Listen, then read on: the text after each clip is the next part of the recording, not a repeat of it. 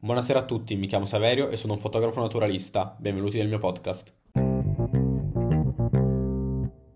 A questo punto avete la vostra macchina fotografica e la lente, sicuramente avrete già scattato un po' e sperimentato, ma ora andiamo a vedere le basi della teoria e le funzioni. Oggi ci occuperemo di capire le tre funzioni base che regolano il triangolo dell'esposizione, ovvero appunto l'esposizione del sensore alla luce. Essendo la fotografia un'impressione dell'immagine sul sensore mediante la luce, gira tutto intorno ad essa. Quindi ora andiamo a capire come funziona.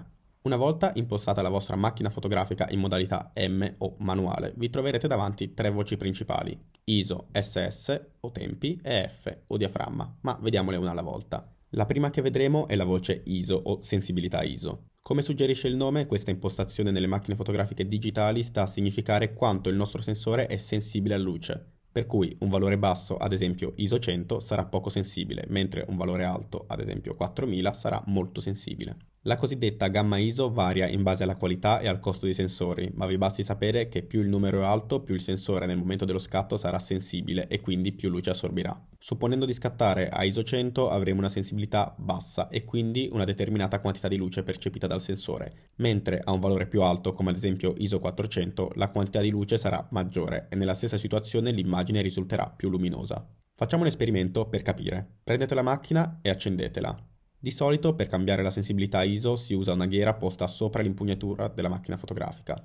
Inquadrate una parte della vostra stanza o di un paesaggio e scattate mettendo il valore a ISO 100. Bene, ora girate la ghiera di abbastanza scatti finché arriverà a ISO 400 e scattate componendo la stessa immagine. Riguardando la foto appena scattata noterete che inquadrando la stessa scena la seconda foto risulterà più luminosa. Per ora direi che sapere e comprendere questa dinamica ci basta. Questa può sembrare a tutti gli effetti una magia tecnologica e un po' lo è, ma come tutto ciò che sembra magico c'è una fregatura da qualche parte. Mi spiego meglio, vi sarà sicuramente capitato di fare una foto di notte con il telefono e quando poi l'avete rivista vi siete chiesti cosa fossero tutti quei fastidiosi puntini all'interno delle parti più scure dell'immagine. Bene, più si alza la sensibilità ISO, e questo capita di solito quando ci sono situazioni di bassa luce, come appunto le foto di notte, più il sensore produce quello che viene chiamato rumore fotografico, ovvero, per farla molto semplice, i puntini della foto di notte di cui parlavamo prima. Quando la sensibilità ISO si alza molto, noterete che inizia a essere presente nell'immagine sempre più rumore, quindi mi raccomando non esagerare con l'ISO. Molto dipende anche dal sensore, più il sensore sarà piccolo, come nel caso del telefono dell'esempio di prima, e meno luce riceverà in fase di scatto, quindi farà più fatica in situazioni di bassa illuminazione. Il contrario sarà per una macchina fotografica con un sensore più grande. Passiamo al secondo indicatore del vostro menu manuale, ovvero tempi o shutter speed. Questo parametro regola una questione più meccanica, ovvero banalmente per quanto tempo il sensore sarà esposto alla luce durante la fase di scatto. I tempi di scatto di solito vengono indicati con la frazione un di secondo, come ad esempio 100 per i tempi più lunghi e un millesimo per i tempi più veloci quindi più alto è il numero dopo la frazione e meno sarà il tempo per cui sarà esposto il sensore. Appunto, se scatterete in un centesimo, il tempo per cui il sensore sarà esposto sarà la centesima parte di un secondo e avanti così per gli altri valori. Immaginando la macchina fotografica come una camera di notte in cui viene accesa una luce, se la luce verrà accesa e subito dopo spenta, la quantità di essa che colpirà la stanza sarà breve e quindi illuminerà per poco, mentre se la luce viene accesa e lasciata, la quantità aumenterà rendendo la scena molto luminosa.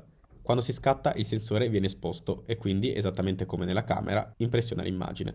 Come prima facciamo un esempio per capire bene. Avete la vostra macchina fotografica in mano, impostate i tempi a un centesimo di secondo, in questo momento il sensore sarà esposto per un centesimo di secondo. Componete un'immagine a vostro gradimento e scattate.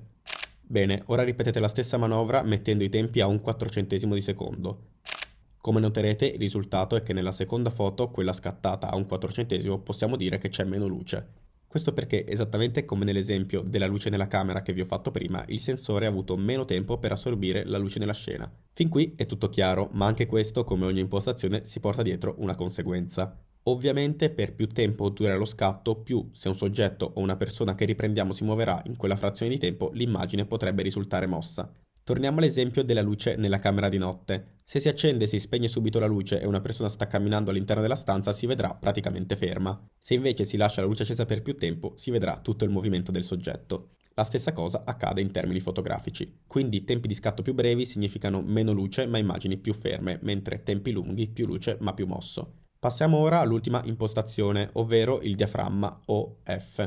Questo sta a significare l'apertura di una membrana lamelle che si trova all'interno dell'obiettivo della vostra macchina fotografica. Questo organismo meccanico crea un buco più o meno tondo da cui passa la luce che arriva al sensore. Più sarà grande il buco, più sarà basso il numero, come ad esempio F2 o F4. Se invece il buco sarà stretto avremo valori come F11 o F16. Immaginate di guardare attraverso un tubo, se esso sarà molto stretto arriverà al vostro occhio poca luce, se invece sarà largo il contrario. Quindi F bassi, molta luce al sensore, F alti, poca luce al sensore. Anche se questa in verità è più una conseguenza del vero scopo del diaframma, infatti il suo scopo principale è quello di definire quanta profondità di campo dare a un'immagine, ovvero quanta profondità della porzione di immagine dovrà essere a fuoco. Anche questo principio può sembrare difficile, lo capiamo semplicemente con un esempio. Prendete la vostra macchina fotografica e posizionate un soggetto, regolate il vostro valore f più basso che potete, magari f3.5 o f2 e mettete a fuoco sul soggetto. Una volta scattato noterete che quello che c'è davanti e che c'è dietro rispetto al soggetto è fuori fuoco. Questo perché a F bassi c'è poca profondità di campo. Ora ripetete lo scatto impostando un valore F di 11. Bene, noterete che gli elementi prima e dopo il soggetto saranno più nitidi rispetto allo scatto precedente, ma la foto sarà più buia. Quindi riassumendo, F basso, tanta luce, poca profondità di campo, valore F alto, poca luce, molta profondità di campo. Capiti questi tre principi di base, traiamo le nostre conclusioni. Come si capisce dagli esperimenti, impostando una regolazione per avere un risultato si creano delle conseguenze, come ad esempio immagini troppo luminose o magari il contrario. Per questo si parla di triangolo esposimetrico, quindi l'esposizione perfetta è una combinazione di questi tre elementi che vedremo come orchestrare perfettamente nel prossimo episodio. Come al solito vi consiglio di sperimentare con le nozioni che avete appreso oggi, magari riascoltando e ripetendo le esercitazioni. Vi lascio nelle storie del mio profilo Instagram alcune foto di ispirazione di questi esercizi. Come sempre vi ricordo che c'è una nuova puntata ogni martedì e ogni giovedì alle ore 19. Se siete interessati ai miei scatti, alle mie spedizioni fotografiche e altri tutorial vi invito a seguirmi sui miei canali social Instagram, YouTube e TikTok. Detto questo ci vediamo al prossimo episodio e come sempre buoni scatti!